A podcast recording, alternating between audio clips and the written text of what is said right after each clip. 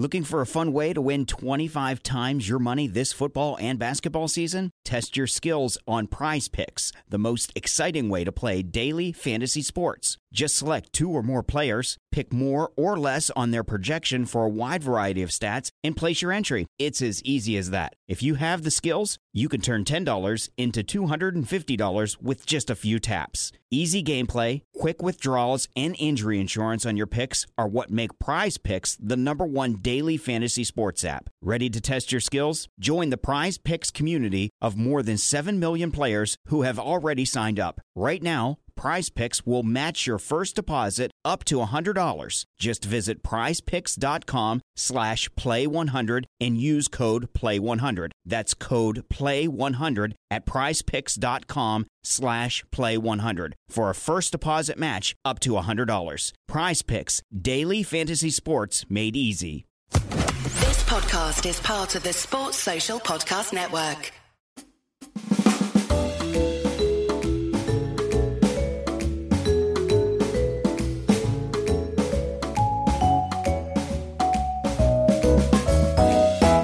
Welcome to the Wagon Wheel Podcast. I'm your host, Jarrod Kimber.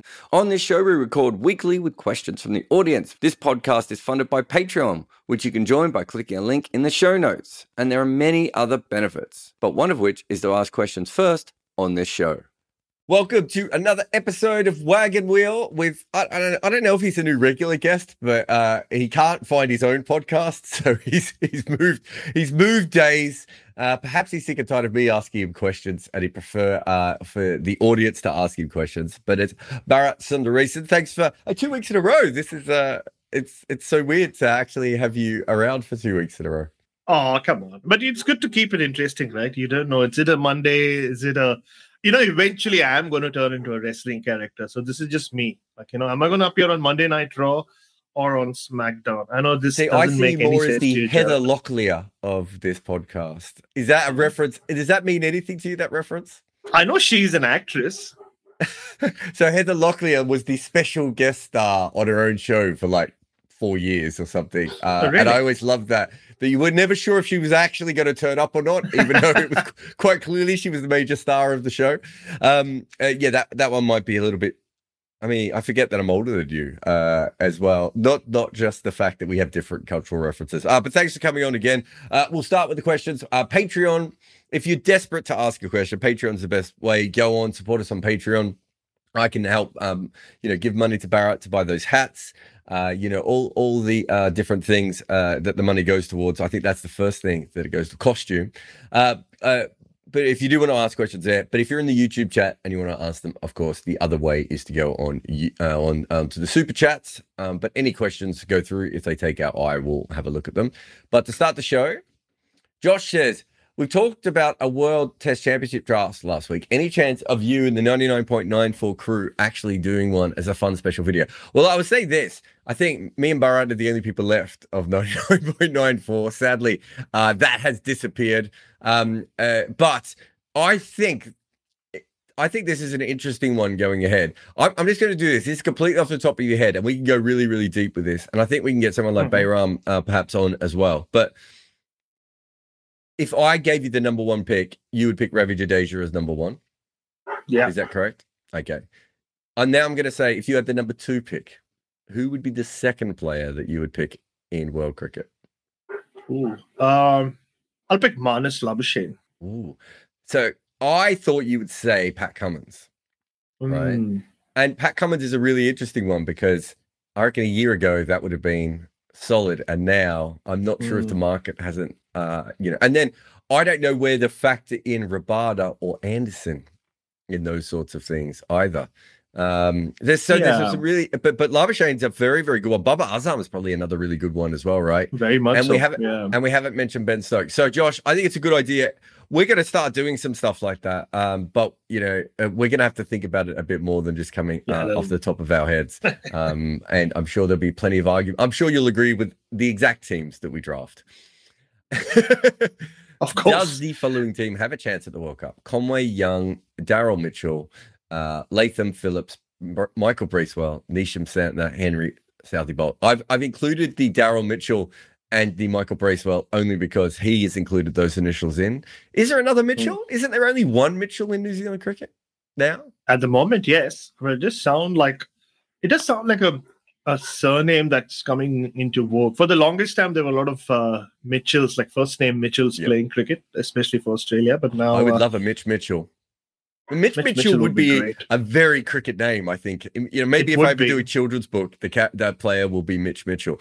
Um, Mitch Mitchell's a great name. Yeah. Mm. Okay, so let's have a look at this team as far as the World Cup goes. Uh, there's some interesting stuff here. Conway plays spin very well. Yeah. Mitchell plays spin very well. Latham at number four is quite handy. Phillips likes to smash spin around. Uh, then if you get to the bowlers, Bracewell and Santner, um, you know, have both had success in Asia of recent times. Santner's probably unlucky not to be playing for Chennai at the moment, but Mm. Dikshan is just better. Um, although he's had a rough start to the season. Uh, and then you've got Henry Southee Boult. Uh, there's a lot of all-round skill kind of in that team. Uh, you don't need Neesham or Bracewell to necessarily bowl their five o- uh, their ten overs, but you probably need some overs. Plus, Glenn Phillips will bowl uh, two or three overs occasionally when you need it. Mhm. And uh, you know, I suppose you could throw the ball to Mitchell, although I don't think he'd bowl much in that side. It's there and thereabouts that team, isn't it? It's not got an exceptional spinner, is probably that that you know the main thing, but uh, there, I think there's a lot of players who can play spin quite well in that lineup. I can compare this uh, with uh, the last time there was a 50 over World Cup, uh, men's World Cup in the subcontinent, which is 2011. And the team looks pretty much similar to this in terms of the, the makeup. It's the last leg of Jacob Oram. Of course, Brendon McCullum was there. Daniel Vettori played in that uh, World Cup. I remember, of course, he did 2011. Southee was definitely around. I think he took a big haul in Chennai against someone. Uh, Boult was there. Uh, but just the makeup of the side looks, looks similar, except I think Devon Conway, just the way he's batting in the IPL and just, just his growth. I Hmm. mentioned Marnus Labuschagne in the last answer. The reason was just uh, the how rapidly they have grown as cricketers. Every time you see a Marnus or a Devon Conway, they look like a better cricketer than they did even the previous day or the previous innings. And I think he's a he's a big plus for them at the top of the order. Uh, but yeah, I mean, on paper it looks really good. Uh, they have a chance to go go far in the tournament, like most New Zealand teams do. Uh, but can they win it? I mean, it also depends on what the other teams are doing. And I mean, the World Cups, especially 50 over World Cups in this format, it goes on forever to start with. Uh, and also, you know, it's all about uh, what the other teams are doing, uh, Mm. uh, which plays a big role in you know, even New Zealand making it to the 2019 final, everybody feels bad for them that oh they didn't win in the end. But for the longest time, they weren't like even in a good good enough position to go through. Other results played a big role in them qualifying for the uh, for the semifinals. So I'm not if I'm not wrong. And so I think that also plays a big role. But yeah, but it kind of reminds me of that 2011. Uh, maybe it's not a bad idea to look up that squad at whenever we get time. The 2011 I can tell you one and one compare. player you've forgotten only because he got fined for sledging Faf du Plessis while he was the 12th man, and that's Kyle Mills. Uh, Oh yes, of course, yeah. who was also weird story. I was thinking about this the other day. Uh, how weird my life and career has been. One of the things I did so, so South Africa, so South Africa were about to um, fall apart in that game, and New Zealand was sledging them so much that uh, Kyle Mills and there was someone else. There was like a thirteenth man as well who was sledging as well. Plus, fielders on the field were having a go at Faf, and, and um, I think AB might have been out there as well at that point.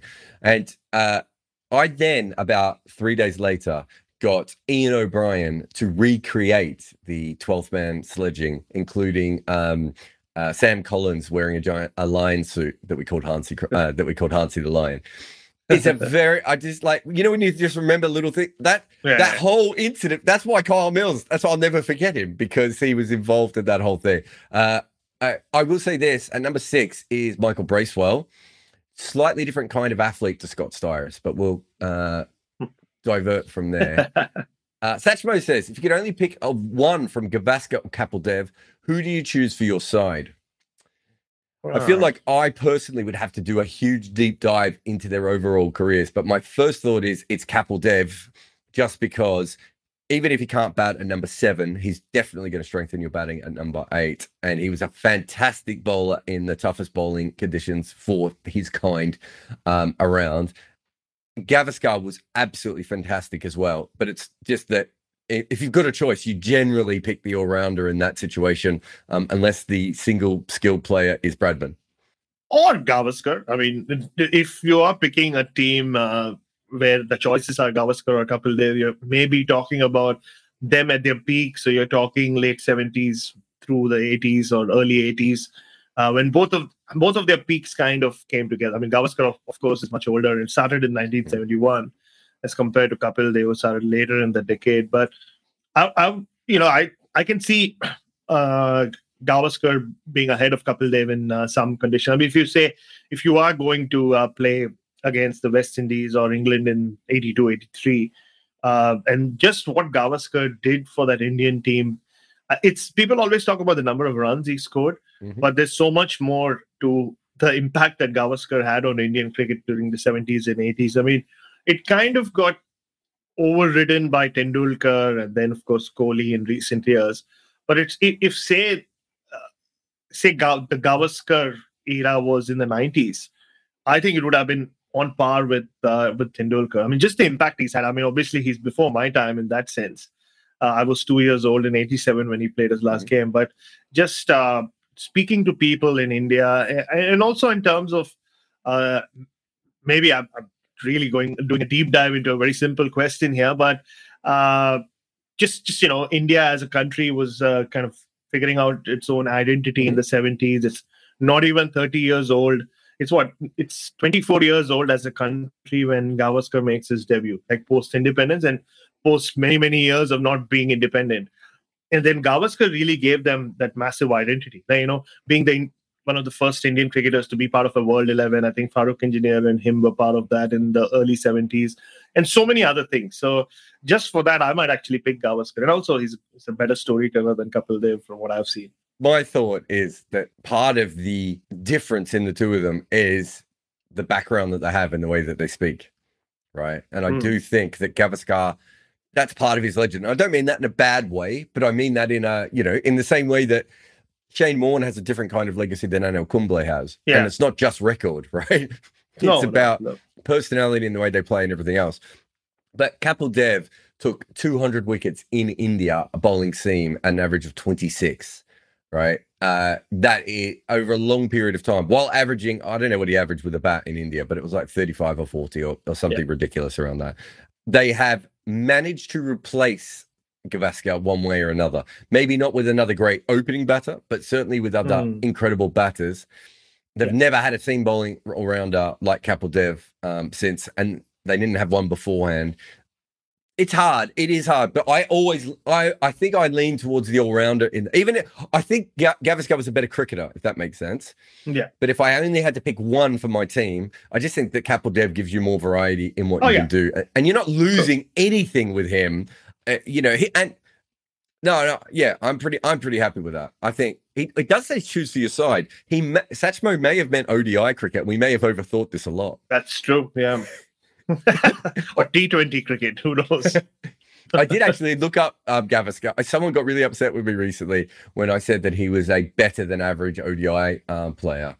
And and when you look up his record, he really was. And but was, everyone yeah. only goes on of the 30 not out of 120 balls or whatever. Which don't get That's me wrong, true. was a monumentally stupid thing to have happen. Yeah. But I do think the 30 not out of 120 balls is a little bit like Michael Clarke's T20 international record where you, hmm. at a certain point you kind of have to go, was he taking it seriously?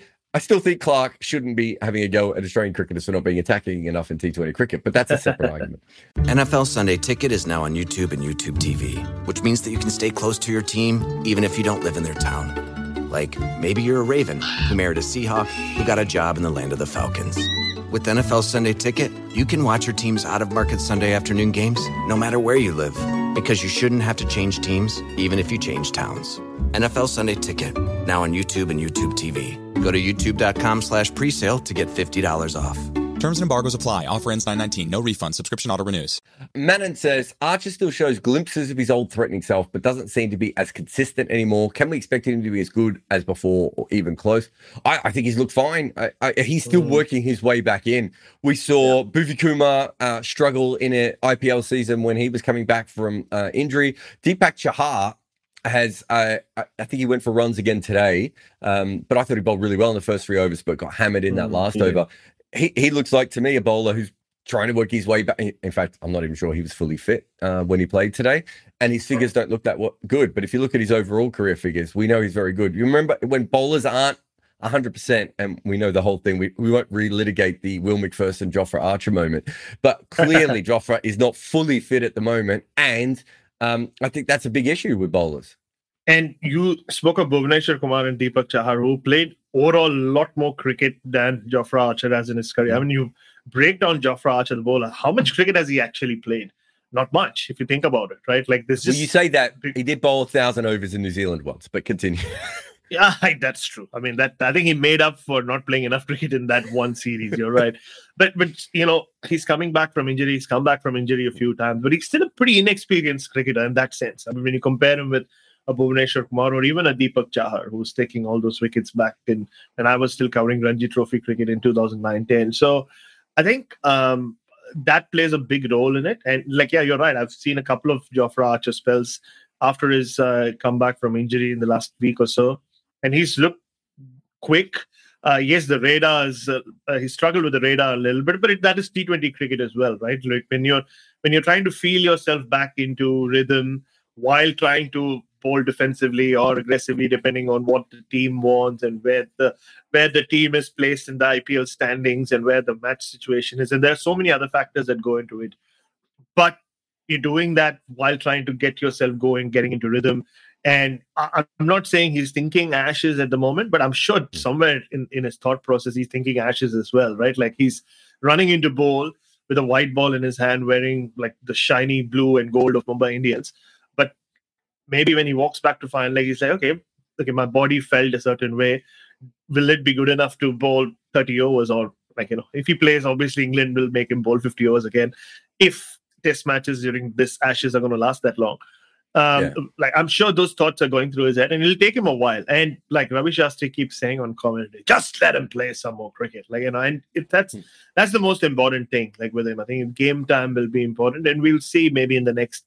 Uh, did he play last night? I, I, I oh yeah, he did. He went for a lot of runs. That's right. Yeah, I just saw the scorecard when I woke up this morning. So I think if uh, you're looking for signs that he has a problem, I don't think the accuracy is part of it because I think we ha- I have seen him bowl at times when he struggles with accuracy. It's not very often, but sometimes when he doesn't find a good rhythm, he can Yeah. struggle a little bit with accuracy. If you're really looking for signs he's not any good anymore, it's the zip off the pitch, the bounce Yeah, he gets yeah, off the pitch, and just his overall pace. And I don't think those are a massive concern for him at the moment. If he came back and he was bowling at 85 miles an hour, hmm, or you know he wasn't getting that weird steepling bounce that he gets from his action, uh, that would be a far bigger problem for me um, uh, from that point of view. He's uh, uh, look, all fast bowlers eventually degrade when it comes to pace, right? So who's who? Show well, Shoaib Akhtar was on um, steroids at one stage, wasn't he? Um, Brett Lee. Is he Brett Lee one of the few guys that didn't lose much pace all the way through his career? Um, Uh, I mean, Cummins Mitch looks like he's Johnson like- went off and then came back and was really quick. I mean, or Shaun Tait never lost lost pace. I mean, to it, he never found Wow. his radar, but he I would Really? I argue that know. Shaun Tait was probably quicker when he was before we ever saw him in front Yeah, of a radar. So yeah, but you're right. Like you know what I mean. There are a lot of yeah you know. There, there's more Shaun Pollocks in the world, and uh, than Mm. there are you know uh, Brett Lees. It- it- you know, Yeah. it generally it's it's hard and it hurts your body, and you do that. And so what what happens is bowlers. They, they keep a, enough pace, but they actually gain all the experience of playing at that level, and they pick up other tricks and everything else. Um, and I think we've already seen with that spell that he bowled in Leeds that he has the ability to do that, Jofra. So, uh, yeah, I wouldn't worry about him too much at the moment. If he's still spraying him down late side in two years uh, and he's lost Yeah. the yard, then that's different. with pace. I also compare it with uh, uh, driving, drinking, and bowling fast. For me, sort of are are the same in terms of like you know when you start drinking or you start driving, you're going full throttle, right? I mean that's what I did. Like when you learn to drive as a teenager, you just want to drive. Are you drinking fast. and driving in this analogy, or No, just well, one or the back other? then it was well uh, back when i was dri- i learned to drive in bombay drinking and driving wasn't uh, frowned upon as it should have been and it is now. So is all i'll say. So you i mean and, and with drinking as well right? You just go full throttle. You're like downing bottles of beer and downing bottles of every other spirit that you can get your hands on. I'm not generalizing that's what i did. But then you reach a point in life uh, where you can do that if you really want to but you also kind of kind of find your cruise mode whether it's with Mm. driving or with drinking and similarly i mean i couldn't bowl at 150 kph unfortunately but i'm you've seen it with so many fast bowlers like they start off bowling that pace and those who are able to consistently bowl quick throughout their career maybe not all, average 150 all the time have that ability to really pick it up a notch when they want Mm. to but also then kind of depending on what the team needs and where the game is uh, kind of manage their pace and their workload and their body within themselves, not in terms of being managed by someone else. So I think that plays a big role in it as well. So there you go. Drinking, driving, and bowling fast, they're all the same. Put that on social media. Okay. uh, Swami Nathan says if an LBW is overturned, shouldn't it be called a dead ball? Uh, I think he means shouldn't it not be called a dead ball Yeah. After that point? Alternatively, shouldn't umpires delay their calls of LBW uh, of leg before wicket, leg by runs, etc., like referees in soccer, waiting for the offside calls until the play is complete? So it's good that we have you as an umpire here. Hmm. So this is only it's uh I, I've heard people talk about these laws before, but this would actually be playing conditions because it only comes about Yeah. from uh T, uh T I was gonna say T twenty, but uh from uh DRS games. Essentially, what we have at the moment is the reason that it doesn't work like this in the laws is because once you are out LBW, um, that means automatically the ball is dead, and that's how cricket has to work outside of a DRS universe. What this question is talking about, and I've heard this asked before, is in, in a situation where it's the last ball of the game and you need uh, four runs to win, and Jofra Archer has come in and bowled a Yorker. Uh, it's slanting down the leg side, but the umpire gives it out, flicks the pad, goes for four. That four does not count because the LBW was given first. And what people are now saying is that seems like, uh, uh, you know, that seems like the wrong answer to the question of should we let the play run out first before we act, or play out, I should say. Yeah. Uh, run out means something different in cricket barra. I'll explain that to you later. But um, shouldn't we let the play uh, the play go ahead first Hmm. and then make a decision on the LBW? Although it would be really weird if in some situations an umpire's waiting 40 seconds uh, to make a decision on the LBW. Like how many times would they second and third guess themselves by that? But that's a separate argument. Yeah. What do you think of this? Uh, it's it's tricky, right? But I'm I'm going to stick my neck out and say what around seven or eight percent of all competitive cricket matches played around the world have DRS. Uh, so the laws of the game still don't mention DRS, right? The laws of cricket still uh, deal with cricket as being a sport without technology, uh, especially from an umpiring perspective, having a role. And the laws say that the moment a, a dismissal happens, there are many ways that the ball can be dead, but the the most obvious and glaring one is like if someone's given out, that's it. The ball is dead at that moment. But what happens with DRS is, in a way, you're reviewing the decision, right? So the umpire has made a decision at that point and said, not out.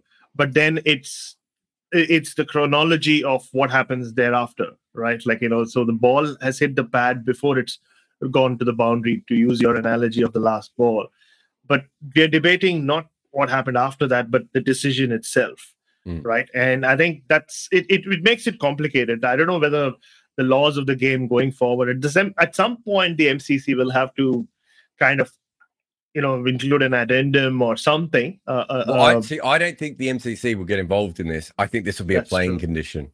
I I, re- I could be wrong. I, I could be wrong. Yeah, but I think it'll be Yeah, a playing I mean, condition. Of course, and as we all know, playing condition supersedes the laws of the game. So you know, take that MCC in a way. so, uh, And- which and- is true and with I- any sport. Yeah, exactly. I don't know. I w- want to almost run this in a simulator a few times to see if there's unexpected consequences from this. But we don't want, I mean, it, it wouldn't work in cricket if we had a live ball all the time, like baseball has, for instance. Yeah. Oh no. And so your dead ball e- exists for a reason and makes sense. Yeah. Um, and so from that perspective, if you've ever played indoor cricket, and you'll know that uh, people are stealing runs in between balls and all sorts of things because that is a live ball game. Um, So yeah, I, I, I want to run it almost through a simulator or maybe see it played out this particular regulation. But I do understand the general principle um, of that and why it is the case. Um, and it it it feels like common sense, but I feel like I'm almost missing something obvious that would mean that it shouldn't work. But I can't think of anything off the top of my head. Uh, yeah, I think I've given a better answer. So yes. You you definitely gave an answer. Oh, thanks. Much better than yours. It was an answer. I even pulled up the laws of the game. Like, uh, by Yeah, the way, which you wanna have know nothing to do with it here because there's playing conditions. You're literally reading the wrong thing. Where's the ICC playing conditions, which I have tattooed on my forearm? Yeah, I don't need playing conditions. I still stick. I'm a stickler to the laws. I Keep your playing them. conditions for yourself. Update them. I'm around to the back of my arm now. Ian says tomorrow at New Road, Worcestershire will have Azhar Ali playing against the Sussex side with Steve Smith and Cheteshwar Pujara in the second division of a county cam- championship. Can you think of any other sports where top international stars would be playing in run-of-the-mill games outside the top tier? So I've got a funny story about this. So there was a book called um, oh god, I've got to remember that. Whatever you do, it has to work. I, that's the name of the book. It's by Ben Lindbergh and Sam Miller, and it, they were two like they they ran a baseball podcast, and they were like analytics guys, and they were given this team to run, and it was like the lowest level of California baseball um, there was, right? And they went in with all their analytics stuff, and, and it's it's a really clever book and, and really funny, and they're both really talented guys when I got the job at uh, St. Lucia, I contacted them and said, "Look, I'm doing a similar thing. I just wanted to know. I've read your book, but can you give me some tips on what to do and what not to do?" And they were really, really helpful. And then they were like, "Oh, you know, so what's what's the situation? Uh, you know, is this like a major league or whatever?" I said, "Well, it's ca- it's Caribbean Premier League, so it's like the third or fourth biggest league in the world." Um, but I said, "But you know, it's Kieron Pollard and David Warner and blah blah." And, and like, and I've never worked before. And then I was telling them all the different things, and they were like, wait, what? The best players in the world are playing in this random league that, you know. And remember, I hadn't even told these guys just before that, all those same players had played in Canada in the global T20, That's right? true. Right. Yeah. Right. You know, Andre Russell played in the Hong Kong Blitz. Mm. Cricket does have, like, in a way that very few other sports do, it does have the very best players in the world playing in some of the most bizarre situations. I mean, is golf sometimes you do see some of the major golf players uh, at a random tournament in the middle of nowhere. Tennis, in fact, my, bizarre story, but my my kids play at a tennis club, and that tennis club used to be one of the um. It's just like a suburban tennis club. But when I I looked up one day, they had like uh, all the people who'd won their tournament, and like the first name I see is Jimmy Connors, right? Oh, And then it's like Ivan Lendl, Navratilova, Oh. Pam Shriver, uh, John McEnroe, Pat Cash, Fred Stolle, John Newcombe, and I was like, wait a minute, this is a suburb. And so I do think these things have happened more maybe in the past. Uh, But you would say, you know, it's probably fairly unlikely that you're going to be playing, you know, uh, basketball in Serbia, and you know, and the Joker turns up to play some basketball, or you know, or the you know, uh, you know Messi is suddenly uh, playing in your Yeah. local league, right? It's that's probably less likely. It does seem to happen more in cricket. also because there are more leagues as compared to players in a sense right like i mean it's such a small sport when you think of really top level talent in terms of money as well i mean i read that report recently about how uh, the IPL players pay compares to uh, you know the pay in other major leagues, and, and that's a telling stat when it comes to a question like this. Hmm. It still tells you that cricket's still getting used to, even though we think that it's uh, uh, this moneyed sport and players are making a lot of money, it still like pales in comparison to what the soccer soccer players in eh, around Europe or everywhere else uh, and the American uh, sports sports people earn compared to you know the broadcast rights and everything else. So I think cricket's still kind of getting in touch with that, and there are there aren't enough of these players, especially at that T20 level, going around. So I think that's changing as well. I mean, you're right. For the longest time, you would see Chris Gayle playing in a league in Zimbabwe Mm. when you know when there weren't so many leagues around. I'm talking what ten years ago, uh, or uh, you know, especially a lot of these West Indian players, whichever. Oh, okay, I'll give. I think I wrote about this as well. So I remember being in a in a car with Bravo and Gayle in Pune in 2018. This is when I for a, mo- a, couple of weeks I played music promoter. I don't know whether I've told you the story where uh, Omari Banks, who's a really good friend of mine. uh, in 2017, interview him, we become good friends. And, you know, Bharat being Bharat says, oh, uh, he was about to release his single. He's like, oh, next year you should do it in India during the IPL. And I say things like that. And then I forgot about it. So next fe- next year comes around, February or so, he messages me and he says, oh, this is my manager. So what are we doing? Like, how are you going to set it up? I'm like, oh, so okay, yeah, cool. Don't worry. So I randomly get in touch with a PR agency in Mumbai, uh, where like who I didn't know. I just like Google PR agency and I just picked the best one. I call them. I say this is what I'm doing. Like I'm a journalist, but like yeah. Uh, and somehow they were like, yeah, cool. We've never done something like this before. We'll do it. So we fly Omari Banks to India. Like we. and I and you I, I organized two shows, one in Pune and in one in Bombay. So the Pune one was the first one, and we did it in a way. So like I should be a music promoter, right? I did it in a way where uh, I think Chris Gayle was playing for Punjab and Bravo was still playing for Chennai. So Punjab and Chennai were playing a game in Pune. So uh, I I told Omari, you get in touch with them and tell ask them to come. I'll manage everything else. So eventually, on the day of the show, I had it was my responsibility to go get Chris Gayle and Dwayne Bravo from their hotel. And the conversation and drop them back. But the conversation that i heard between them was quite fascinating jarrod. It was all about so and i realized that day was bravo is the one with the worldly knowledge. I mean universe boss might be chris Gayle, but bravo is the one who knows everything about every everyone that runs leagues uh, around the world and and everyone in bollywood i mean he was talking about salman khan's brother or brother-in-law owning a team or owning a stake in a in a in a club in Canada. And this is just before the Canada League happened for the first time because I remember it vividly. Bravo telling Gayle who owns the teams and how much money they'll make by playing there, and then uh, him talking about some league in the Emirates, them talking about T10. And I was just there driving and listening to them, and I was like, wow, it's not they're not some uh, uh like you know random people who just to show up. They get a call from someone and they say, "Okay, I'll come and play in your league." They know everything about everyone that's ha- uh, that's running the league and what they'll make out of it and what it could mean. And yeah, and, and you know, and they were playing in Canada a few months later. And the shows, by the way, were a huge success. Omari Banks released this uh, uh, new single, which was about his beautiful island of Anguilla. And then the Bombay show had, I think Darren Sammy was the big uh, noteworthy, uh, you know, chief of guest or whatever you want to call him. But yeah, there you go. So I was music promoter for two weeks. I mean, who would have thought that Ian's question would end there? Uh, but no, you're right. When it comes to West Indian guys, they. Uh, I, I remember when, when I got the job with St. Lucia. In fact, uh, Kieron Pollard like like did a huge amount of research on me, right? Mm. like beforehand, like they. I, I, I remember going to a World Cup game and there was like a local journalist, must have been 2019, and she like you know repeated like a a um one of those cliche comments about West Indian people that you hear mm. so much. um, and I was just like, this guy out here, and I went through all, all, the business connections he had, and I just picked a bunch of players out on the field. I said, like, you have no idea how driven these guys are. It's it's yeah, a whole different exactly. world, but still really weird that they played in Canada and Hong Kong. Yeah, uh, but just on Ian's question, I am looking forward to seeing uh, Steve Smith play under Pujara's captaincy. From what I hear, Pujara is still captain, isn't he? Uh, so it'll be. I think he is. I think he still is. Okay. Uh, it'll be. It'll be a good uh, partnership to uh, observe. I think more than uh, just the amount of runs they score, because hmm. they'll both be in their own like you know their own shells. Like, they may not notice the other ones at the other end. That's true. Yeah, that's a very good point. Like yeah, they might like get to a hundred runs partnership and suddenly shake hands and then Steve Smith will be like, "Oh, I'm batting with you." Yeah, oh, and it'll be similar from Cheteshwar Pujara. It'll be a very quiet partnership.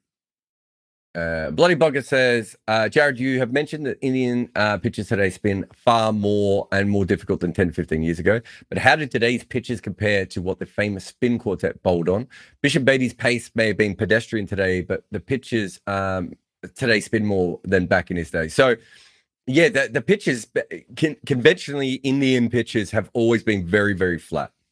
So if mm. you go through the records, I think Australia is the only place that uh, for a long period of time. I think maybe the UAE might be the other one, but yeah. um, those are the three places in Test cricket where the most runs have come from. Some of that is also the batters, the reason that they all have good batters is also because they come from places with very flat pitches. So those things do sort of uh, feed into each other. So Bishan Bedi certainly would have been playing on uh, pitches that would. uh, It's not that they would never have spun, and they certainly Mm. the, the old fashioned um, subcontinental wickets. You you know it's what 500 plays 470, and then uh, Yeah. you know 150 plays 80. Right, like there was a lot of that sort of stuff happening as well. So the pitches did fall apart, but certainly throughout the first innings, there was a lot of runs to be made on those surfaces uh, for a long time. If you, uh, I, I, one day I'm going to go back and do a really deep dive into Anil Kumble's career, but I wonder Mhm. if a bowler has ever bowled as often uh, on pitches where the you know the average um, was so high as it was in the games that he played. Um, you know, so it's a really interesting one to have a look at the Hmm. those records. So they're certainly a lot different than today. Oh, oh, and most wickets are different than today, it should be said. Oh, they are. They are. And I think uh, more than how much they turn, it's, uh, I think, a question of how quickly they start turning and how quickly the pitches start to deteriorate. And, and I, I just like, while while you're talking about, uh, I mean, I was just answering that question, I just pulled up some numbers for Bishan Singh Bedi. And I think of the 14 five wicket, not I think it's in front of me, of the 14 five wicket hauls that Bishan Bedi did take in Test cricket, only three of those, um, or only four of those, he got them un, uh, within 25 overs or bowling 25 overs, and of which, uh, funnily enough, he took five for 55 of uh, 13.7 overs. So the eight ball overs in Australia uh, at the Gabba. So this was in 1977. But so only on three occasions ha- did he manage to take five wickets uh, within 25 overs. Invariably, he was bowling 30, 40, 50, even 60 overs to Mm. get those five wickets. And I mean, even when you speak to them or hear um, the likes of Bedi and spinners from that generation, Indian spinners from that generation, talk about taking wickets. They always talk about earning your wickets or, uh, you know, uh, kind of being hit for a couple of sixes, that old analogy, and then getting the batter out of the third ball. You need to uh, kind of pay to get your wickets in that sense. Uh, so, and um, they were doing that because the pitches made sure that they had to do that. Mm. Uh, and, and Test cricket was played at a different pace as well. So I think that plays a big role in it. Uh, so I think what it, it's not to say that you need to un- automatically undermine what Jadeja and Ashwin and Akshar Patel do. It's just different skill set. Uh, I mean, you need to, uh, and you always hear about it, right? Like bowling on a pitch like uh, what we had in Indore, for example. It, it comes with its challenges. It's not like as a spinner you just rock up and you're going to take a lot of wickets. And which is why I thought the five wicket haul that Ashwin got in Ahmedabad was so important, not just for him and his career, but to kind of put things into perspective. That it's Hmm. not that a Jadeja or an Ashwin does not have the skills to take wickets on a flat pitch or a pitch which doesn't offer them as much as some other pitches do. I remember Jadeja taking six or seven in that test in Chennai in 2016. Uh, where India beat England, a match that England, where England make what 400 in the first innings and still lose on on the final day. So it's just that the skill levels have changed, the game has changed. But I think in terms of what the pitches were doing, it's just that they start deteriorating uh, on an average much quicker or much sooner than what was happening First over. like- first over at times, as we've seen, like a keeper's getting hit on the head. Exactly, and they are bowling quicker, and um, and so that actually puts a lot more pressure on the batters. Batters just can't use their feet the way that they used No. to, and DRS has completely changed it. I would say that we talked about this with uh, Richard Hadlee the other day, and versus Glenn McGrath, which was another question we got asked. Yeah. There is there's there's absolutely no doubt that there is a modern way of bowling that some of the older players um, had more varied ways of getting you out because they had to, right? Because of the kinds of things they did. Most modern spinners now generally just bowl the stumps, right? Yeah. And they're not trying to toss it up and get it above your eye line or anything like that. They're not trying to get you stumped. They're literally just trying to get you bowled in LBW over and over again. And if not inside edge or outside edge, um, sort of thing. So they're very different to if you watch Bishan, I mean Bishan Bedi, even when he got an edge, he was so slow that they didn't always carry, right? The slip had to be so close as well. So Yeah. it is fundamentally changed. All right, we're going to take a short break here. Uh, and then after the break, we will come back with a couple more Patreon questions and then we'll have a look at the room. Welcome back to Wagon Wheel with Jarrod Kimber and Bharat Sundaresan. Uh, Thomas says, I've just finished expected goals about the rise of advanced metrics in football. Is matchups the closest cricket has come to a mainstream data driven stat? Is there anything lurking below the surface used by teams at the moment? I mean, matchups, it depends on what you mean by matchups because they're one of the most overrated sort of terms in cricket because a real matchup means one bowler against one batter, and we usually Yeah. don't have enough data to actually uh, be able to work that out. Um, but if you're talking about, I mean, Ch- uh, Chennai is a masterclass in the way that, again, uh, that Dhoni used his matchups today when uh, Chennai got on top against um, Super Giants in that washed out game. Uh, that's the one that I think was the most obvious. That actually goes back probably a long way. And I think also, uh, you know, Krishna Tunga was doing that sort of stuff for um, uh, the Cricket Australian team probably back into the early 2000s as well. So it probably has the longest history.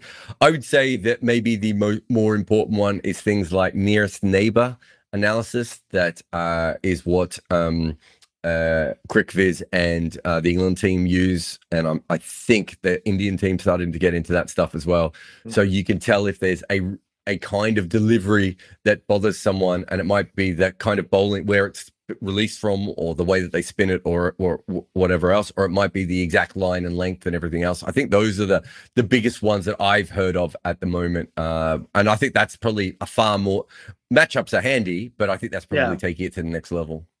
Oh, I think cricket has a long way to go before uh, you know it kind of fulfills its potential as uh, uh, in terms of using data and what what you get out of it. But it's also a it's a unique sport, right? Like you spoke about dead balls, and it is a stop start sport where often um, what you can gauge or you can kind of calculate or put a number on how many or the types of balls a bowler bowls or uh, you know in terms of um, where he tries to attack a left-hander or a right-hander or, a, or even a particular batter but then there's the reaction bit of it like you can't gauge right? Like uh, i mean it happens with other sport as well i'm sure. Players have bad days and good days but there are also you know days where a, a bowler might have such such clarity of thought where even if he's been hit for a couple of boundaries he still thinks he's going to hit the the yorker whatever ball he generally bowls or whatever he backs himself to or he might change plans. I mean often you hear about captains and bowling lineups having plans for a particular batter or for a particular over. And then on the go you you change right? I mean you're running into bowl for example with this field is set in a certain way. Uh, you're thinking yorker because you know for all the matchups and all the data have said this particular Kieron Pollard or whoever is going to do this. But what if he suddenly steps out of his crease? Then Mm. what do you do? You have to adapt at that point. You can't still stick to bowling what you were trying to bowl. If you it was a yorker he might pick you know he, he it'll end up as a full toss. So do you change your line? Do you like as a bowler you have to con- constantly think on your feet. So i think uh, that i don't think you uh, the hu- human science has evolved to, a, to an extent where you can start recording that maybe it has maybe jarrod kimber sitting right now and recording my or getting a number or stat going on uh, what i'm thinking and my emotions and how i react to his tough questions but uh, I, i'm sure it's happening but it, it has a long way i've I've spent a lot of time with uh, Prasanna Agoram, who worked for years with South Africa. Is a really, really good friend of mine. Um, and his kind of data analysis is very different to what you get from CricViz. His is still um, traditional in some sense, where it this, he's got so much content of like literally, it's amazing the video content these guys have, right? Of Mm. a- and, it's not just of like a Virat Kohli or a Cheteshwar Pujara or a David Warner. I'm talking someone who's played. Uh, I remember what him showing me clips of Ishan Kishan from 2017, right when he had only played domestic cricket. But he had like so he had like clips of just okay. These are all of Ishan Kishan's sixes in the last two years Yeah. From under 19 cricket, and I'm sure you've done that same thing, Jarrod, uh, when you worked with teams as well. So that's still more traditional form of data analysis, right? You get a lot of video content out there, and then you break it down. I think uh, uh, Dene Hills does that a lot with the current Australian team. He's been doing that for years.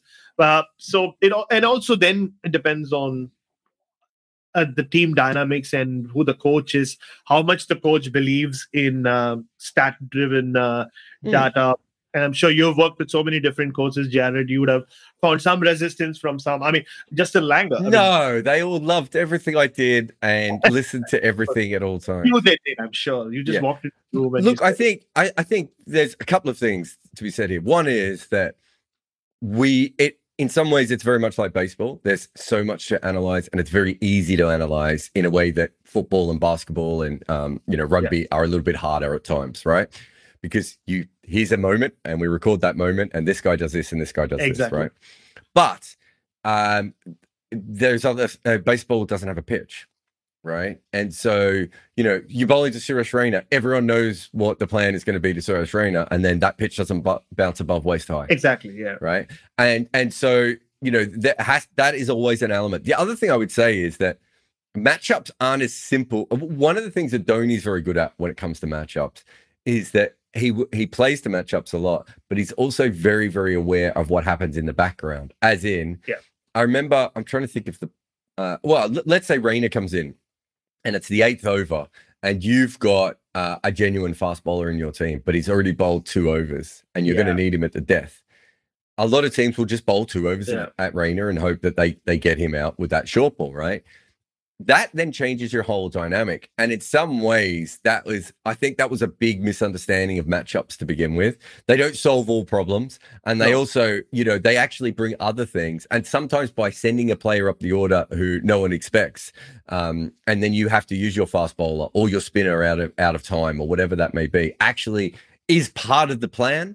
And you want the other team to react to it. So it, it's very, very interesting. But we are getting very good at mapping cricket balls, and we're getting Yeah, very good at that's true. understanding. You know, uh, Jimenez is incredible. If you don't follow him on uh, what what's his uh, HGL, I, whatever his um, Twitter handle is, I should know uh, off the top of my head. But you know, we're getting very good at mapping what cricket balls do and understanding Mm. what they do a lot more. That you know, things like some bowlers, uh, uh, you know, don't drop the ball as much as other bowlers. Um, you know, or, you know, you watch Pathirana and his you know UFO release. Uh, he got um, Nicholas Pooran out today with definitely a ball that any other bowler would have would have been a half volley Yeah. and it was just that little bit fuller because he doesn't get the same kind of dip that other people get because he sort of undercuts the ball. Yeah. Anyway, all those sorts of things are what we are learning, and so we know a lot more about why Akshar Patel is is good. Uh, we know a lot more about uh, how slower balls work. Right. Mm. So those, I think those, the actual path of the ball stuff might actually be the answer to your question, Thomas, because we can now. I, I saw someone, uh, someone I really respect recently say Harshal Patel. He's just a bits and pieces player. I don't even understand how he gets wickets. And I was like, well, that's because he gets mad drop on his slow ball, Yeah, really? Right. Oh. you know. And he also I mean, gets, someone said that. yeah. But but that's the thing because he is a medium, well, fast medium bowler, right? And he's not Yeah. Massively skillful. And it's the same with the Arshdeep video I did last week, right? Sometimes, and, and Scott Boland, you can put in there. Um, uh, Potts is another one. You look Yeah. at some of these bowlers and you're like, well, I- understand Kyle Jamieson and Morne Morkel, right? And I understand Malcolm Marshall. Why is Arshdeep so good? And then when you, but you break it down step by step, we can now do that really, really easily Yeah. with, um, with you know, artificial intelligence and and AI and oh, well, that's the same thing, I believe. Anyway, that's my point. I think so. I think the path of the ball and what the ball actually does is something that we will learn very soon. And obviously, the other thing is going to be, you know, the bat sensors and everything else, which we're already starting to use just a little bit as well. Yeah, but you're you're right. What neutralizes everything in cricket is the pitch, because that's one thing we will never know enough about, I guess, or not yet. How the pitch is going to react. Like you're right. I mean, the the example you used of the short ball to Suresh Raina. Yeah, what if it because any short ball which was at that level, he was very good at hitting Yeah. away. So, yeah, so that yeah, that's going to always happen. That's going to be all right. You can ask, Can't wait ask for this this one next to question. yourself. no, no, please. You're the you're the question master. Uh, Kushal says, uh, and he, he's hosted some of the, well, co-hosted with me some of the episodes. So in a local match, and I don't, I don't, I'm not, I'm going to say Chembur, Chambers, right? Yeah. uh, but uh, Gut- Cooper. Yeah. Gut Cooper. Cut Cooper. So in, in, a, in a local match between Gut Cooper and Chembur, which team would you support? Uh, yeah, I mean, confession. I was born in Ghatkopar, so I've always taken a lot of pride from being the from the Republic of Ghatkopar. To the extent, the number of times I've mentioned that, like on, on radio in Australia, at times early on, people would say, "Ah, mate, so you're from India, right?" I'm like, uh, "No, no, no, I'm from the Republic of Ghatkopar." They go, "Oh, oh, right, right, right, yeah, yeah, yeah, yeah, right. That, that's near India." I'm like, "Yeah, technically, but yeah, I'm not from." I, so, used to, I used to say I was from the Democratic Republic of Victoria, so I get the bit. you know what I mean? Yeah, Yeah. exactly. So I was born in Ghatkopar. So Ghatkopar and Chembur are pretty pretty much uh, neighboring suburbs. Uh, so it's literally just one flyover that divides the. There's the Ghatkopar Chembur divide. The flyover, the Chembur flyover divides it. So I was, was born in Ghatkopar. Spent my first two years in Ghatkopar. I went to school in Ghatkopar, but my house that I grew up in and my mother still owns, where I slept when I went to Bombay now. uh, is in that it's in that undefined zone between Ghatkopar and Chembur. So even though my Ooh. boss postal ID was Chembur, I always like backed Ghatkopar and everything. And, and Ghatkopar actually um, has uh, also can lay claim to have Chaminda Vaas having played for them at one point. Speaking of big players playing in small leagues, Yeah. there is this uh, long after he had retired, he played for a team called Ghatkopar Jets. But yeah, so my loyalties have always kind of rested more with Ghatkopar. I because love that could you lived in the demilitarized zone. Of course, I of, did. Yes, of, I- of these places. Uh, uh, okay, so Chaminda Vaas, uh, who's better at cricket? Which which which, uh, which region? I think uh, I, think Ghatkopar would definitely be better at uh, gully cricket. I played a lot of gully cricket in Ghatkopar, though Ch- though Ghatkopar didn't have a proper cricket gymkhana. Chembur did. So the first gymkhana I played for was uh, Chembur Gymkhana because my brother played for Chembur Gymkhana as well. And my first coach was Vinod Kambli's brother, Vidyadhar Kambli, who I think is older brother. So he would he would he had tried his hand at coaching. I don't know what happened to him after that, but so he was my first coach. And uh, I don't think Chembur Gymkhana back in the day produced any international cricketers, but they did have something which no other club in Bombay or I don't know, maybe India had, which is uh, a video recording of matches. I'm talking 91, 92, Wow. Jarrod. Like, so uh, if you played like for the senior Chembur Gymkhana team, regardless of what age level you're playing at, uh, you would have like, you could watch yourself play cricket. I mean, imagine that for a kid back in the early 90s. I mean, it's so commonplace now. So it was quite special. So I had Yeah, Yeah, I had- all the older people listening to this, uh, their mind has been blown, and all the young people are like, "Yeah, yeah, we No, we, we live stream our yeah. games, mate. What are you exactly about?" yeah. so we have commentary for our games yeah but yeah so i did play for chembur uh never played for Ghatkopar, but my loyalties will always stay you know, you know how it is you're born in a place you kind of stick to Ghatkopar. so i will support the Ghatkopar jets over chembur whatever their team is called Uh, Bharat's heart is in Gut Kapoor, I think is what he's saying. Satchmo says, if peak Joel Garner played T20, would he just bowl Yorkers and would they be as effective as 1979 or a Batty's now, a Batty's? Batty's now savvy enough to score off them. I recall David Bairstow scoring off him in Sunday League. Yeah, he there's no way he'd be able to bowl Yorkers. He would ev- evolve and develop and everything else. But there's I've written about this so many times, and it's so frustrating when people like go, "No, they should just bowl Yorkers." So essentially, there's a bunch of things that changed. Yeah. The first thing is that Lance Klusener found a way to hit them for boundaries, Mm. and once people worked out how to hit them for boundaries, that lessened their impact. And a lot of that is about strength and how hard you're trying to hit them. The second thing is that Asian bats took over. In the old days, English bats were the most popular. Asian bats have a lower middle because the ball is often lower to the ground, and that meant that it was easier to play, say, the helicopter shot and some, you know, and and and, all those other shots. A helicopter shot is a shot aimed at um, destroying Yorkers. The other thing is, back in the old days, uh, I, Muhammad Isam was telling me about this recently. That Richard Hadlee said one of the things that bowling to Javed Miandad was so difficult is Javed Miandad would move in his crease all the time, back, forward, back, forward. You never knew if you were hitting the right length. That wasn't. It was. It happened, but it wasn't Yeah. common, and all batters didn't do it, and they certainly didn't do it the way you do now, where you have Andre Russell or Hardik Pandya standing almost behind the stumps, and then you have someone else two meters down the wicket. You didn't have Yeah. that kind of thing.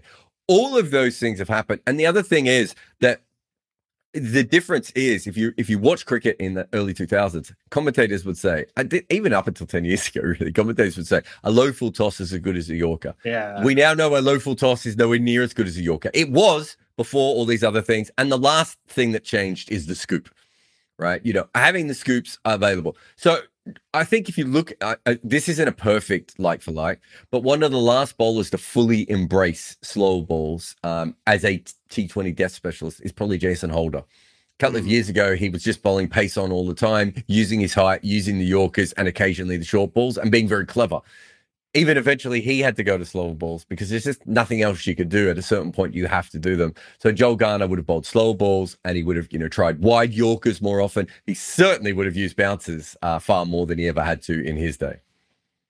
I mean, you spoke speak of Jason Holder now. Uh, I will take you back 20 years and talk of another tall West Indian fast bowler who had to to learn the slow ball towards the end of his career was Courtney Walsh. And I was doing some random research recently, and the guy who apparently convinced him to do that was Bob Cottam, who coached him at Gloucestershire, I guess, or uh, in one of I think yeah, it must have been Gloucestershire. Didn't Courtney Walsh bowl like some twenty thousand overs for them?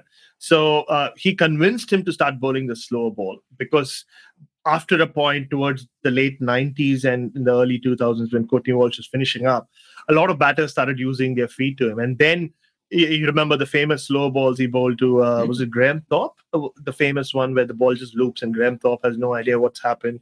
A- And a few, Chris Read was another one, if I'm not mistaken, from every serves side. Or maybe the Chris Read one was from Chris Cairns. I was going to say it was Chris Cairns. That, that, Chris that's the, one of the famous ones. That, but there's also stories of that happening early on. Uh, there's some with Simon O'Donnell um, Yeah. and Franklyn Stephenson as well. Um, it there was uh, so for those who don't know, I, I, give a brief expla- explanation of why that happens. Essentially, every other ball that comes out of a fast bowler's hand goes down, Hmm. um, and a slow ball goes up. And so, if your first instinct is that it's a beamer coming at your head, and and Yeah. I've I know people who faced uh, Bravo for like 15 years and Mhm. still thought every time he bowled one, they thought it was going to be a beamer. But now batters are so much more used to them, they don't do the duck anymore. So they Exactly, stay in yeah. their position just that couple of seconds. If it is a beamer, they'll back themselves to get out of the way. Um, and that's why it's happened. So yeah, uh, Courtney Walsh certainly, uh, even even Curtly, Curtly didn't have a solo ball for a long time and then suddenly Yeah. had a good one. So it was it was a thing that happened at that period. Yeah, uh, and you know, so Joel Garner would have do- gone the same route. He would have developed. He was so skillful that he would have developed enough additional skills to, and would have still backed himself to nail that Yorker. Mm. I mean, yes, there are all these shots that are being played these days. Not everyone is good at playing those shots. I mean, some like uh, whether it's a Surya Kumar Yadav or AB de Villiers or Lance Klusener. And on Lance Klusener, I was just thought that came to mind, Jarrod. I'm sure you discussed about this particular cricketer in the last few weeks, but doesn't Shivam Dubey just some of the things he does remind you of Lance Klusener? I know people have compared him with Yuvraj Singh, but every time I see Shivam Dubey hit certain areas, it, it kind of reminds me of Lance Klusener. I don't know, maybe a discussion for the future. I just I think he's not the same kind of like Klusener wasn't a clean striker. I know that sounds No. ridiculous because it, it- there was a bit of I know Ejaz E- Ejaz and such a uh, high Ahmed sort of- backlift as well. yeah, Like, I a get what unique- you're saying, but I think there was probably there's probably a Mm. more you know muscular or masculine style to Klusener, whereas Shivam Dubé is probably the long long straight lines Yeah. um, a little bit more. But I, I mean Shivam Dubé's this might sound this is going to sound sacrilege, but I mean purely aesthetically when you look at the backlift and everything is maybe more Garfield Sobers. Oh, right? Yeah, like if you actually look at true, it, that's true. that- yeah, almost yeah. like a combination of those three guys. it's got that, like, yeah. what and and we just have to be really clear here because the comment section might burn down. We're not comparing in them in talent to Shivam Dubey, just how they actually look. Um, Cricket analyst Jarrod Kimber compares Shivam Dubey to Gary Sobers. I can see the headline already. have I ever told you about the one that went viral early on? Uh, I must actually, it might have been a little while into my career. It was, it might have been the 2013 Ashes when I said as a joke on Polite Inquiries that um, the only way for England to win this Test match is if Ben Stokes turns into Garfield Sobers, and the headline they put on it was, um, uh, "Is Stokes the new Sobers?" Right? and like the Twitter, just, no one watched the video, of course, of which Of course. you know, uh, and so I, you know, it was that was good fun. Um, one thing I'd say about Garner, which I do think is interesting, Satchmo, if he bowled today, is because he was so tall. Hmm. Um, these days in T20 cricket, that's probably more of a help at the start of the innings. And he was known as the legend at the end. I think he was a pretty good bowler at the start as well. But Yeah. these days, I wonder if he'd be even more value at the top Yeah. because he had lateral movement and he was tall and he was fast. And, and there's no way you could hit him off a length, right? Like, it, you know, the, the kind of bowler he was, a little bit like, you know, I mean, Joel Garner was what Morne Morkel hinted at Yeah. being, right? Like, and Yeah. Morne Morkel never quite got to that level. So, um, no, it's, it's a very, very good question. Um, uh, thank you very much for that one. Niran says, as batters find it difficult to bat in different conditions, does the same apply for umpires? Well, we, uh, hey, we have an umpire. For example, subcontinental batters find it hard to bat in South Africa due to the high bounce. Would Nitin Menon or Kumar Dharmasena similarly underestimate the bounce in South Africa compared to someone like Paul Reiffel? If so, does it make any difference with DRS? We, we I mean, the ICC should know that the answer to this, Yeah. and you Yeah. know, um, um, without texting Simon Taufel um, at this hour and asking him, my assumption is they should know this. I would say it would play some part, but most of those elite umpires have probably um, umpired in so many places it wouldn't uh, it, it it wouldn't um, have a problem. But I think umpiring against even nationalities you're not used to, and the way Yeah. that different players play cricket is confusing for um, umpires. I've certainly seen that happen, you know, in, in places before. I think the pitch conditions wouldn't make too much of a difference. But like you said, they get used to it. Once you reach a Nitin Menon or a Kumar Dharmasena level, the elite level, the elite panel, you've done enough games. That's why you are at the elite panel. And these days, there are so many wonderful exchange, exchange programs that happen, not just mm. at first class level. I mean, we're used to seeing uh, an Australian umpire come and do a couple of Ranji Trophy games. Uh, you'll see an umpire from somewhere else come and do a couple of Shield games. But even at a slightly lower level, uh, at the grassroots levels of umpiring, you see a lot of exchange programs happening. So you get exposed to it. I mean, if you're identified by your state association or your national board as someone who you can be or who they can invest in in terms of umpiring uh, they will start sending you out a lot more. There are developmental programs. There's a proper system in place in most countries for umpiring. It's a lot like uh, the grassroots for players. So they get used to that. And also, uh, you'll see a lot of them, uh, all of them, come and spend some time in the nets doesn't mean the nets, the pitches in the nets yeah. uh, will do exactly what the pitches in the middle will do. Rarely that happens. I mean, the pitches in um, the practice wickets that Australia were given in Galle last year, they were seaming around, and we all know how the pitches played. Well, uh, the, the best the one was the WACA when the WACA pitches started to crumble and fall apart yeah, yeah. and not be very good anymore. The WACA nets were still like the old WACA wicket, right? So in the nets, you'd be like doing this the whole time, and then in the middle, Irfan Pathan's the best bowler, right? Like it, it was so so different. So those things do happen. Um, but yeah, I think you're right. I think you know with with the way that modern cricket is, I think things have changed quite a bit um, with that. And also, you know, you're talking about Kumar Dharmasena. He actually played cricket around the world, right? He exactly. bowled in Australia. Yeah, uh, no, and true. I think the things that they might struggle with, or they have to get used to the noise. I think that's you speak to uh, Richard Kettleborough as someone I speak to a lot whenever I bump into him, and he's he's wonderful to talk to because he breaks it down really nicely, umpiring itself and the challenges. Now, obviously, so experienced coming to the subcontinent all these years, but the first thing they'll tell you is when they do go and so even with the exchange programs, if you go and do a Ranji Trophy match, at the max you'll get like what 3000 people watching if if it's a really popular game or there's a big star playing but you go into a test match or an IPL, the noise is deafening, right? And it is a challenge. So as an umpire at any level, you it's not always that you hear the nick. I can tell you, even on, when you're doing a school game, it's quiet. There's just the parents who are just mm. uh, you know mumbling away and, and, hopefully preparing like a nice sandwich for not just the players but the umpires as well, uh, and not watching the cricket.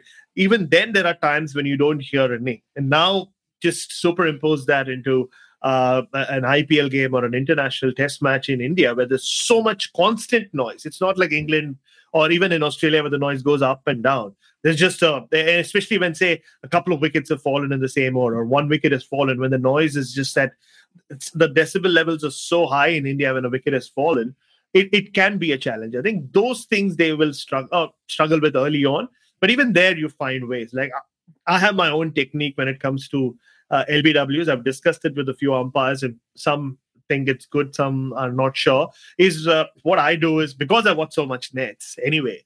Even when I'm umpiring, I try to figure out a batter's uh, uh, footwork, and whatever level you play, most batters have repetitive foot movement right? Mm. I mean, it's challenge if someone gets out first ball, but you kind of study. I try to study their footwork and get get a fair idea of where their the front foot is, back foot is at the point of delivery and all of that. So that kind of helps you at times when the bowler is uh, the batter is struck somewhere. You're like, okay, this is where his front foot moves ball after ball after ball to a fast bowler.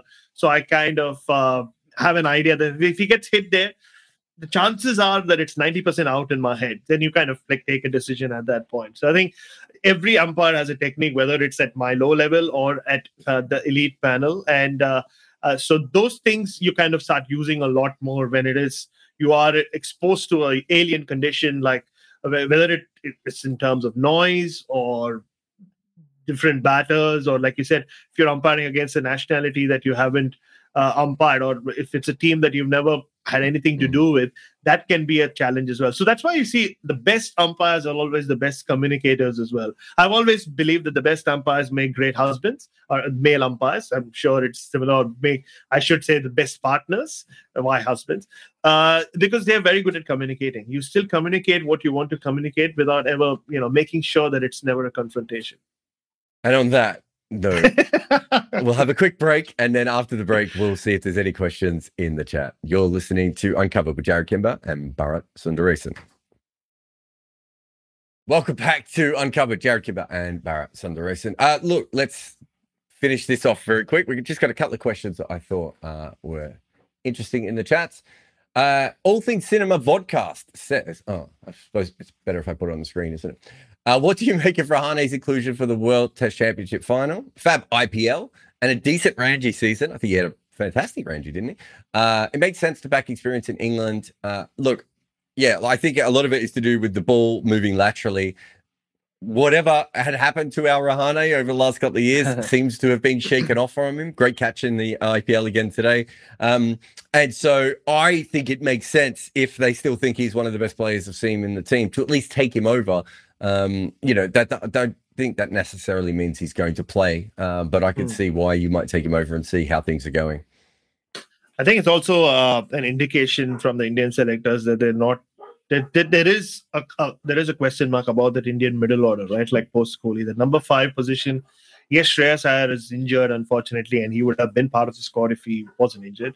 Uh, but you know, has it, it's still he's not really cemented it like made it his own. Like Abel, I'm sure, knowing how skillful he is and how talented he is, and how determined he is to play Test cricket, I'm sure he'll make it his own at some point or in the future. But at the moment, they still feel like number five is still up in the air. Mm. Uh, But, in but that even if he does make it his own, this is the thing of we don't know if he'll ever be as good at playing. Um, it, it doesn't matter because he's not in in this. Uh, he's Yeah. not fit anyway.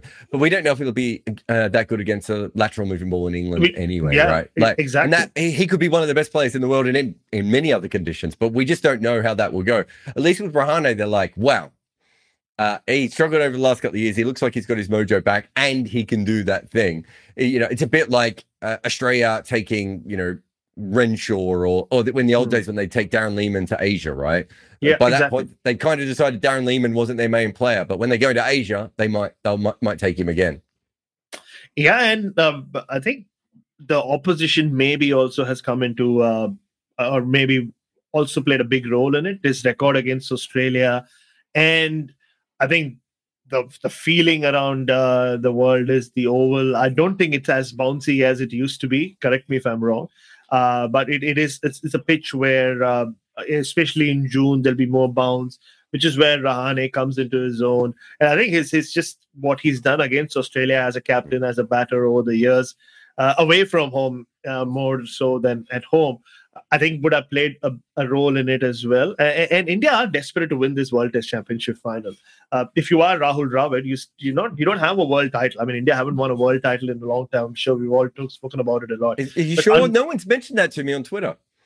Oh yeah, yeah, exactly. I mean, in the last couple of minutes because you haven't checked. Yeah, I probably had four tweets about it.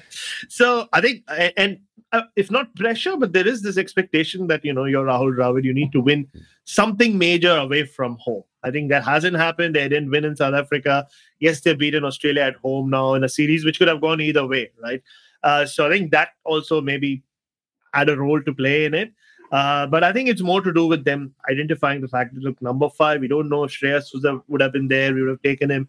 Surya Kumar Yadav just played that one test against Australia. I don't see uh, uh, them having risked playing him in this big final that they really are desperate to win, uh, uh, having made it once before, and you know, you know what happened there two years ago. So I think that played a big role in it as well. Like the opponent, the fact that Australia or India think uh, the selectors think, well, that number five not uh, con- we're not convinced it's been taken. So it might still be a stopgap uh, selection, and also the runs in the uh, the Ranji Trophy uh, would have helped as well.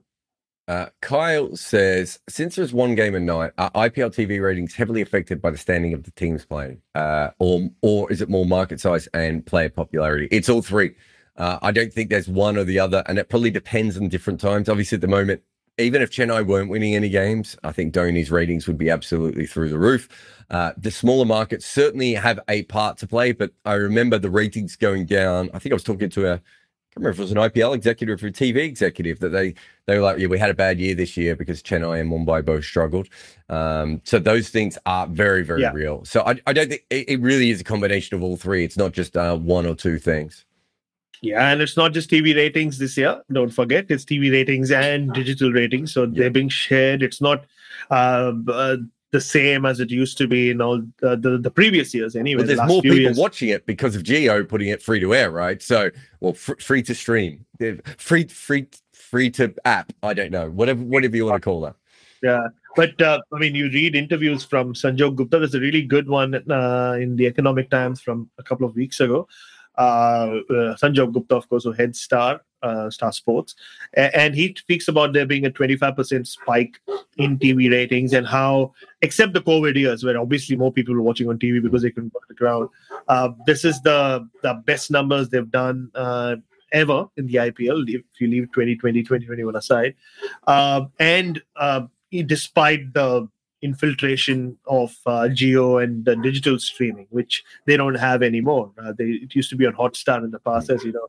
So i think that has also played a role in it. Uh, but but you're right. I mean it comes to the ratings itself. It has nothing to do with uh, just well i mean it can't just be one factor. And also i think weekend games you just get more uh, unlike in uh, the one difference i would say between indian audiences and audiences in australia or england is on a friday night more people go out in australia depending especially if it's summer i mean this is when cricket is played. Yeah. sun's out it's nice weather so you you're out more than you are in india where there aren't so many options to go out and uh, have a good evening unless you are ready to spend money.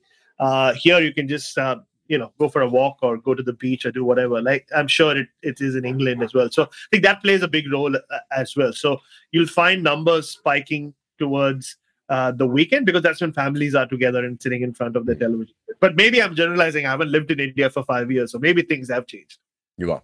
Girish has, uh, do you think the bowling and economy of 7.5 uh, on a flat deck like Chinnaswamy is more valuable than uh, averaging oh, score of 40 at a strike rate of 120 on a very tough pitch? The best way of putting this is every single T20 innings is contextual.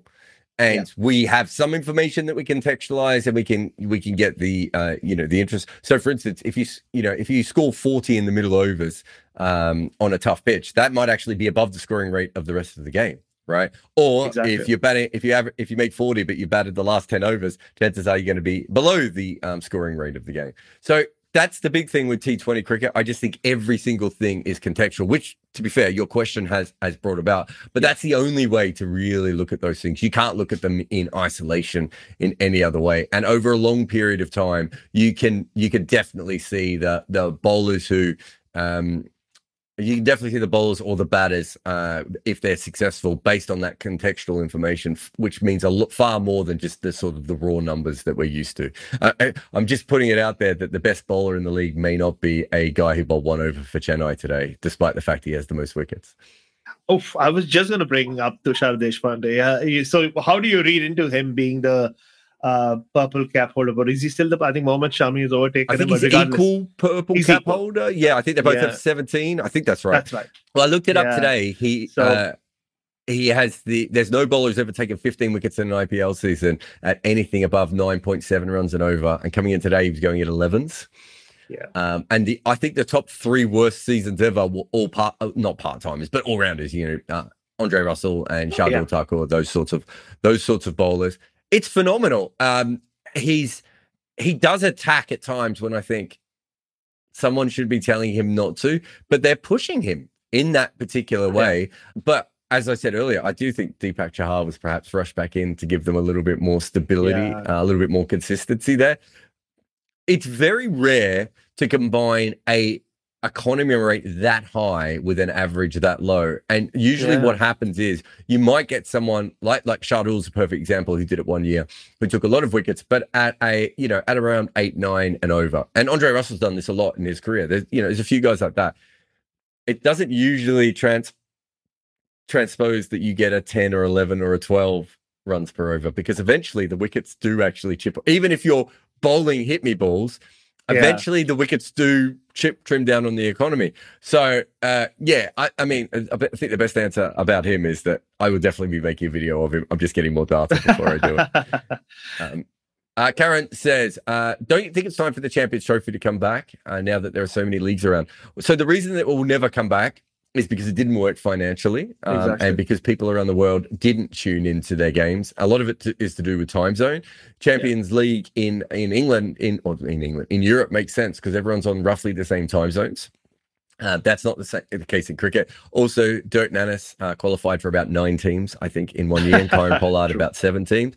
Uh, eventually, it, I think it'll be much less like football, and it'll be much more like uh, basketball. And basketball used to have a version of this. I think it was called the McDonald's Cup or the McDonald's Trophy. I think the Chicago Bulls played in Europe one year. No one took it seriously, and that's what would happen with the Champions Trophy. Yeah. It's I personally would have loved it if it would have kept going and it would have ended up being bigger than the IPL. I think it would have been a fantastic thing, but it's not the the, the geography of cricket, the business model of cricket, everything just not doesn't make any sense. Uh, and if you read the, about the history of the Champions League, it was also I mean, one of the reasons, one of the many reasons it came into being was uh, they also wanted Star Sports to be on their side. And Star, if you remember, Sony get the rights for the IPL, Yeah, and you know Star Sports had the rights for the Champions League till it lasted. Uh, and there was a lot of fanfare around the Champions League. Uh, the first one obviously got uh, postponed because of the terror attacks in Mumbai in 2008, uh, and it's all momentum as well, right? So the Mm. IPL starts in in May, the April that year, and the first ever Champions League was supposed to happen in December that year. I mean, who knows if it happens the same year? maybe yeah. maybe the trajectory is different. But because of, of the terror attack and the postponement, it starts for the first time in 2009, by which time the IPL's already had two seasons, one in India, one in South Africa. It's already picked up steam. Mhm. And the Champions League, uh, maybe, uh, who knows? It's all about timing. Everything in life is. But oh, I mean, you're watching the Otago Volts, right? Yeah, exactly. And it just, you know, middle, uh, you know, I think Middlesex might have played one year or whatever. Yeah, they It did. just wasn't the same, right? Yeah. So, so an IPL team, th- they shouldn't be playing against Middlesex or Otago Volts. It's not even, and so things have slightly changed in that. And now that you have the you know South African League, and, and it's a fair question that, that he asked from that perspective. But will Indian audiences watch it? Is the only thing that would bring it back. It costs a lot of money to run too it does. Um and you know and, and and so from that perspective i just don't think we'll ever see it again i don't think it will make the money it, it i still think it would have been fantastic also was it mumbai who had five overseas players one year because they just changed the rules um to allow them to have an extra overseas player uh which was uh I always appreciated the ability to just change the rules uh, midway through a tournament uh, to help uh, one of the bigger teams. Anyway, mate, I think that's us for this week. I would like to thank uh, the great man for coming on. Uh, you can find him. What, what do you, your Twitter account is Beastie Boy 07? Yeah, that's right. I should know that. I have to write it down about 83 times a day. uh, you can find me at, at uh, a Jarrod Kimber, I think. Uh, but uh, thank you for supporting the podcast. If you put a comment up or if you're involved in Patreon, uh, I tell you this. Bharat is very, very impressed with the question level so far. In fact, I'm not am. sure I'll get him back to uncovered because he's sick and tired of my questions. He'd much prefer uh, he'd much prefer nerdy questions about umpiring, which to be fair, I thought I was the king of, but apparently I've I've been supplanted by people like Neron. Uh, but big thanks to everyone for coming on, and we will see you again next time.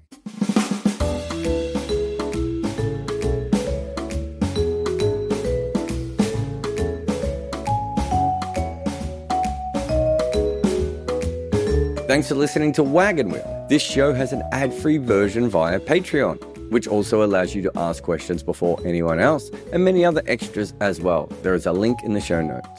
And if you want more content, well, I have good news for you because we have a lot of things. You can follow us on YouTube where we make all kind of crazy stuff like complete history of New Zealand opening batters and how Kagiso Rabada was dismissed from a zombie ball. We do a similar thing on TikTok. I also have an emailer that sends out a couple of columns a week, and we run another podcast called Double Century on the history of cricket. This podcast is hosted by me, Jarrod Kimber. It is produced by Nick McCorriston. We also have a great support team from 42 with Rati Joshi on socials, Aurojyoti Senapati producing podcasts, Maida Akam producing some of the shows, and Mukunda Bandreddi as the head of YouTube content.